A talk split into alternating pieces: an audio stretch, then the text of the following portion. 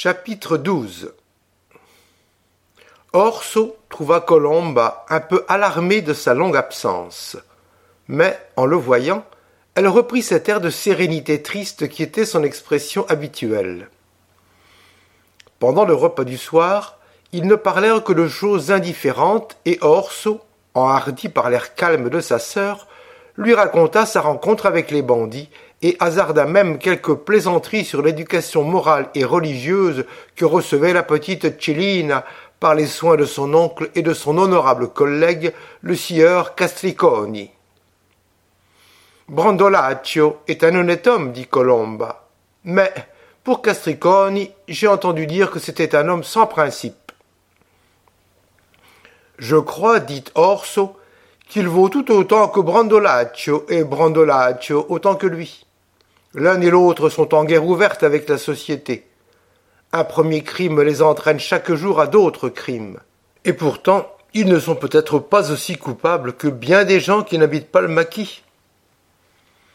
Un éclair de joie brilla sur le front de sa sœur. Oui, poursuivit Orso, ces misérables ont de l'honneur à leur manière. C'est un préjugé cruel et non une basse cupidité qui les a jetés dans la vie qu'ils mènent. Il y eut un moment de silence. Mon frère, dit Colomba en lui versant du café, vous savez peut-être que Charles Baptiste Pietri est mort la nuit passée. Oui, il est mort de la fièvre des marais. Qui est ce Pietri? C'est un homme de ce bourg, mari de Madeleine, qui a reçu le portefeuille de notre père mourant. Sa veuve est venue me prier de paraître à sa veillée et d'y chanter quelque chose. Il convient que vous veniez aussi. Ce sont nos voisins, et c'est une politesse dont on ne peut se dispenser dans un petit endroit comme le nôtre. Au diable t'a veillé, Colomba. Je n'aime point avoir ma sœur se donner ainsi en spectacle au public. Orso, répondit Colomba, chacun honore ses morts à sa manière.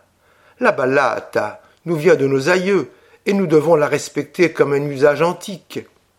Madeleine n'a pas le don et la vieille Fiordispina, qui est la meilleure voceratrice du pays, est malade. Il faut bien quelqu'un pour la balate. Crois-tu que Charles Baptiste ne trouvera pas son chemin dans l'autre monde si l'on ne chante de mauvais vers sur sa bière? Va la veiller si tu veux, Colombe. J'irai avec toi si tu crois que je le doive, mais n'improvise pas. Cela est inconvenant à ton âge, et je t'en prie, ma sœur. Mon frère, j'ai promis, c'est la coutume ici, vous le savez, et, je vous le répète, il n'y a que moi pour improviser. Sotte coutume. Je souffre beaucoup de chanter ainsi. Cela me rappelle tous nos malheurs. Demain, j'en serai malade, mais il le faut. Permettez-le-moi, mon frère. Souvenez-vous, Cagliaccio, vous m'avez dit d'improviser pour amuser cette demoiselle anglaise qui se moque de nos vieux usages. Ne pourrais-je donc improviser aujourd'hui pour de pauvres gens qui m'en sauront gré et que cela aidera à supporter leur chagrin? Allons, fais comme tu voudras. Je gage que tu as déjà composé ta ballade et tu ne veux pas la perdre. Non, je ne pourrais pas composer cela d'avance, mon frère. Je me mets devant le mort et je pense à ce qui reste. Les larmes me viennent aux yeux et alors je chante ce qui me vient à l'esprit. Tout cela était dit avec une simplicité telle qu'il était impossible de supposer le moindre amour-propre poétique chez la signora Colomba. Orso se laissa fléchir et se rendit avec sa sœur à la maison de Pietri. Le mort était couché sur une table, la figure découverte dans la plus grande pièce de la maison. Portes et fenêtres étaient ouvertes, et plusieurs cierges brûlaient autour de la table. À la tête du mort, se tenait sa veuve, et derrière elle un grand nombre de femmes occupaient tout un côté de la chambre. De l'autre étaient rangés les hommes, debout, tête nue, l'œil fixé sur le cadavre, observant un profond silence. Chaque nouveau visiteur s'approchait de la table, embrassait le mort, faisait un signe de tête à sa veuve et à son fils, puis prenait place dans le cercle sans proférer une parole. De temps en temps, néanmoins, un des assistants rompait le silence solennel pour adresser quelques mots au défunt. Pourquoi as-tu quitté ta bonne femme? disait une commère. N'avait-elle pas bien soin de toi? Que te manquait-il? Pourquoi ne pas attendre un mois encore? Ta brute t'aurait donné un fils.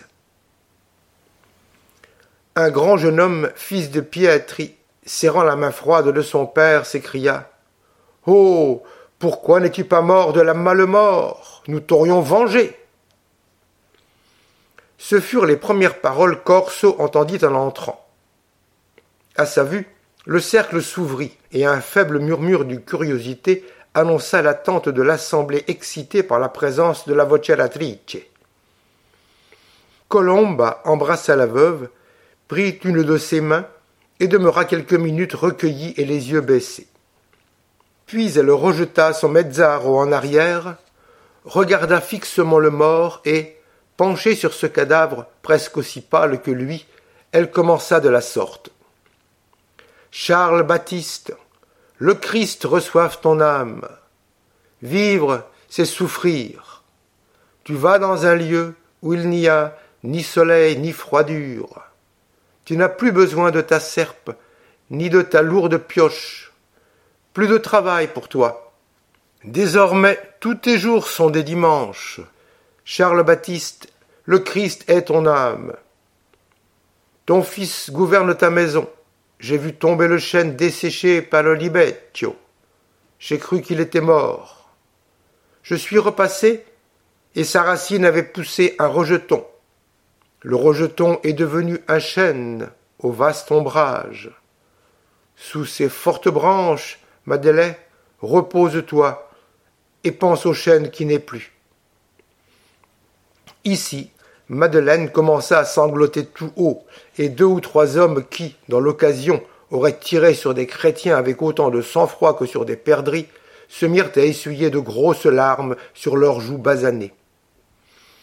Colomba continua de la sorte pendant quelque temps, s'adressant tantôt aux défunts, tantôt à sa famille, quelquefois par une prosopopée fréquente dans les ballades faisant parler le mort lui-même pour consoler ses amis ou leur donner des conseils. À mesure qu'elle improvisait, sa figure prenait une expression sublime. Son teint se colorait d'un rose transparent qui faisait ressortir davantage l'éclat de ses dents et le feu de ses prunelles dilatées. C'était la pythonisse sur son trépied. Sauf quelques soupirs, quelques sanglots étouffés, on n'eût pas entendu le plus léger murmure dans la foule qui se pressait autour d'elle. Bien que moins accessible qu'un autre à cette poésie sauvage, Orso se sentit bientôt atteint par l'émotion générale. Retiré dans un coin obscur de la salle, il pleura, comme pleurait le fils de Pietri. Tout à coup, un léger mouvement se fit dans l'auditoire. Le cercle s'ouvrit et plusieurs étrangers entrèrent. Au respect qu'on leur montra, à l'empressement qu'on mit à leur faire place, il était évident que c'étaient des gens d'importance dont la visite honorait singulièrement la maison. Cependant, par respect pour la balata, personne ne leur adressa la parole. Celui qui était entré le premier paraissait avoir une quarantaine d'années. Son habit noir, son ruban rouge à rosette, l'air d'autorité et de confiance qu'il portait sur sa figure, faisaient d'abord deviner le préfet. Derrière lui venait un vieillard voûté, au teint bilieux, cachant mal sous des lunettes vertes un regard timide et inquiet. Il avait un habit noir trop large pour lui, et qui, bien que tout neuf encore, avait été évidemment fait plusieurs années auparavant. Toujours à côté du préfet, on eût dit qu'il voulait se cacher dans son ombre. Enfin, après lui, entrèrent deux jeunes gens de haute taille, le teint brûlé par le soleil, les joues enterrées sous d'épais favoris, l'œil fier, arrogant, montrant une impertinente curiosité. Orso avait eu le temps d'oublier les physionomies des gens de son village mais la vue du vieillard en lunettes vertes réveilla sur-le-champ en son esprit de vieux souvenirs. Sa présence à la suite du préfet suffisait pour le faire reconnaître. C'était l'avocat Baricini, le maire de Pietranera, qui venait avec ses deux fils donner au préfet la représentation d'une balade. Il serait difficile de définir ce qui se passa en ce moment dans l'âme d'Orso. Mais la présence de l'ennemi de son père lui causa une espèce d'horreur, et, plus que jamais, il se sentit accessible aux soupçons qu'il avait longtemps combattus. Pour Colombe, à la vue de l'homme à qui elle avait voué une haine mortelle, sa physionomie mobile prit aussitôt une expression sinistre. Elle pâlit, et sa voix devint rauque. Le verre commencé expira sur ses lèvres. Mais bientôt, reprenant sa balade, elle poursuivit avec une nouvelle véhémence. Quand l'épervier se lamente devant son nid vide, les étourneaux voltigent alentour, insultant à sa douleur. Ici, on entendit un rire étouffé. C'étaient les deux jeunes gens nouvellement arrivés qui trouvaient sans doute la métaphore trop hardie. L'épervier se réveillera, il déploiera ses ailes, il lavera son bec dans le sang. Et toi, Charles Baptiste, que tes amis t'adressent leur dernier adieu. Leurs larmes ont assez coulé. La pauvre orpheline seule ne te pleurera pas. Pourquoi te pleurerait-elle?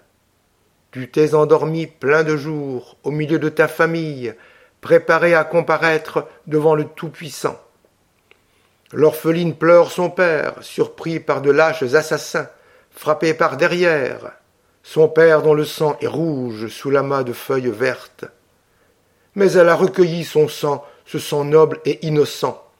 Elle l'a répandu sur Pietraner pour qu'il devînt un poison mortel. Et Pietranera restera marqué jusqu'à ce qu'un sang coupable ait effacé la trace du sang innocent. En achevant ces mots, Colomba se laissa tomber sur une chaise, elle rabattit son mezzaro sur sa figure et on l'entendit sangloter. Les femmes en pleurs s'empressèrent autour de l'improvisatrice. Plusieurs hommes jetaient des regards farouches sur le maire et ses fils. Quelques vieillards murmuraient contre le scandale qu'ils avaient occasionné par leur présence. Le fils du défunt fendit la presse et se disposait à prier le maire de vider la place au plus vite. Mais celui-ci n'avait pas attendu cette invitation. Il gagnait la porte et déjà ses deux fils étaient dans la rue.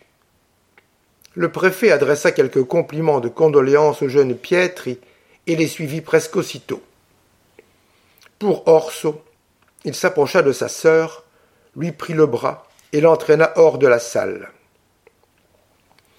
Accompagnez-les, dit le jeune Pietri à quelques-uns de ses amis. Ayez soin que rien ne leur arrive. Deux ou trois jeunes gens mirent précipitamment leur stylet dans la manche gauche de leur veste et escortèrent Orso et sa sœur jusqu'à la porte de leur maison.